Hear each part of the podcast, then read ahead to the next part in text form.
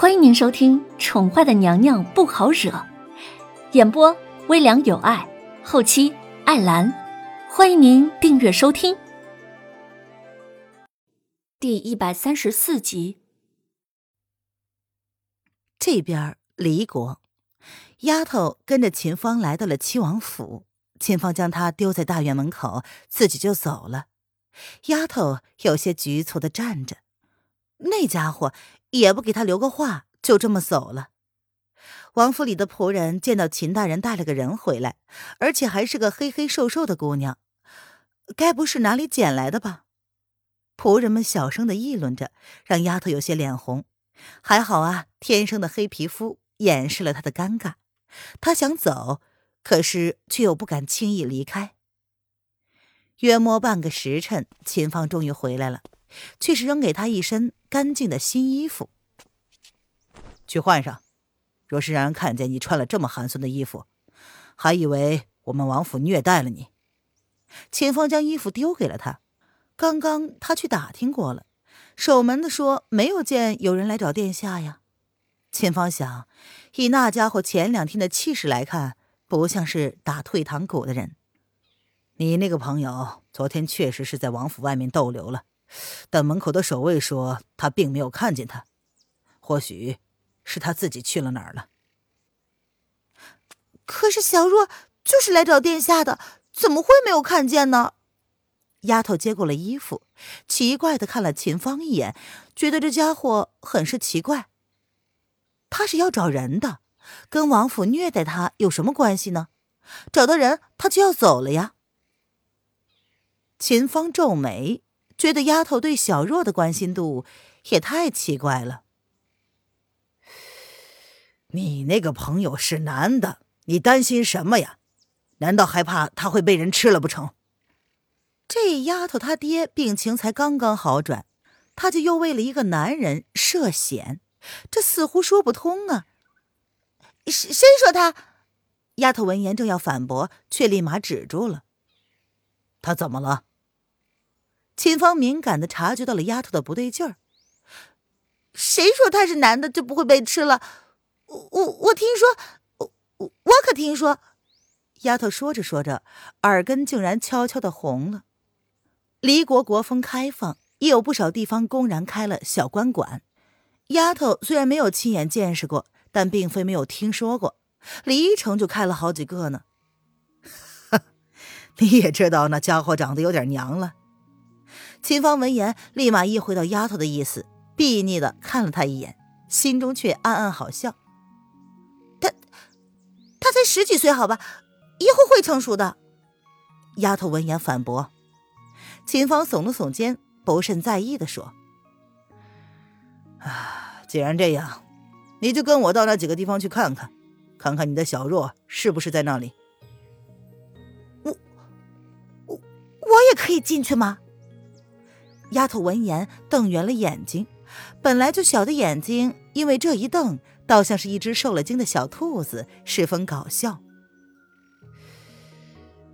唉，既然是那种地方，不是大家都可以去的吗？秦风闻言，故意长长的拖了“那种地方”四个字儿，其中的意味不言而喻。你带我去吧。丫头闻言瞪了他一眼，他刚刚怎么会感谢这个恶劣的男人呢？他们还不怎么熟呢，这家伙怎么一点礼貌都没有？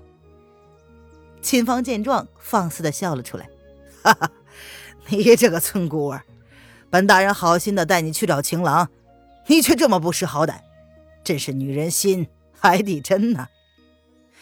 这丫头看起来黑瘦黑瘦的，却也真是。很搞笑啊！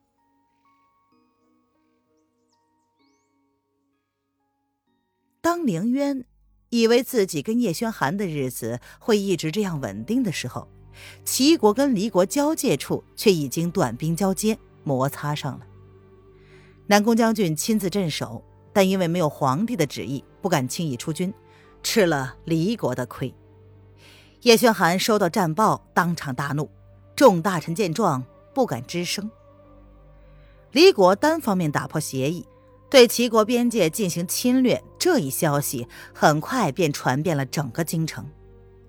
凌渊晚上跟叶轩寒用膳的时候，发现他眉间散不去的忧愁，心中知晓他此刻的窘境。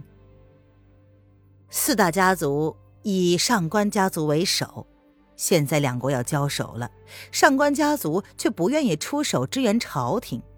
凌渊知道原因为何。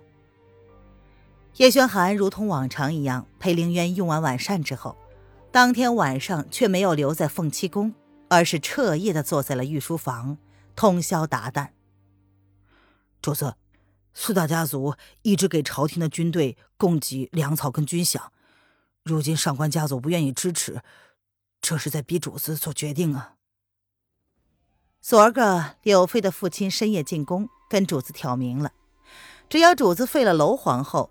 改立柳妃为后，那么这次齐黎两国之战所需的费用就由四大家族负责。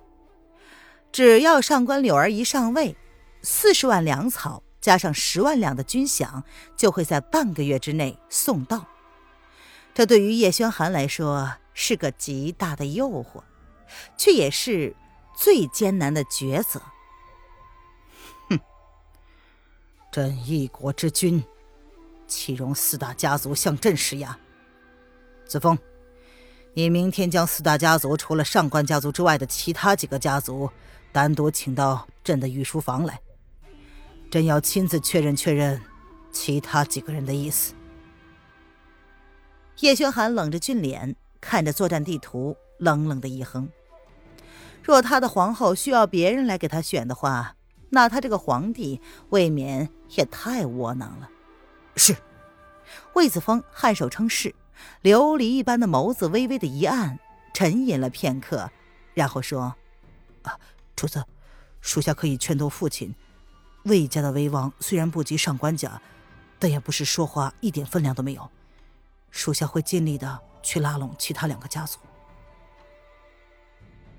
魏子峰跟在叶轩寒的身边，自然知道主子的脾气，他是个绝对的主权者。绝不容许任何人用卑鄙的手段来威胁他妥协。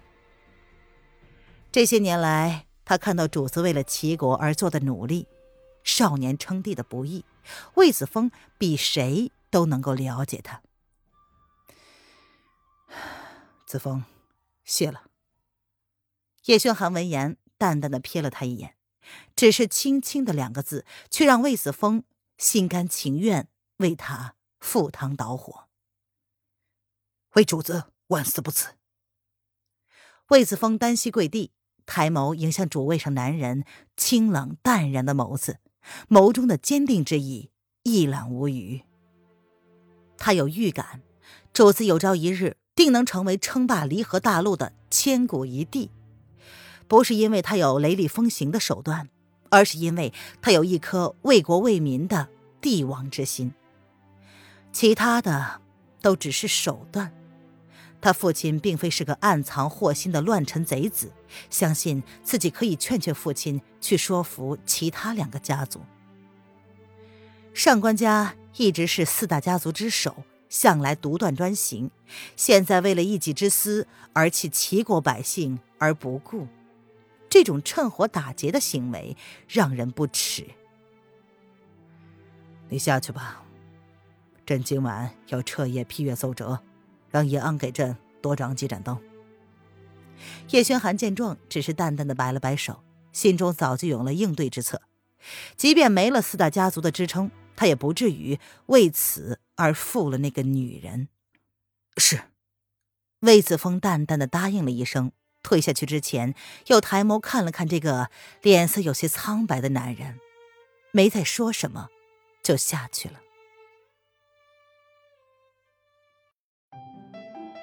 听众朋友，本集播讲完毕，请订阅专辑，下集精彩继续哦。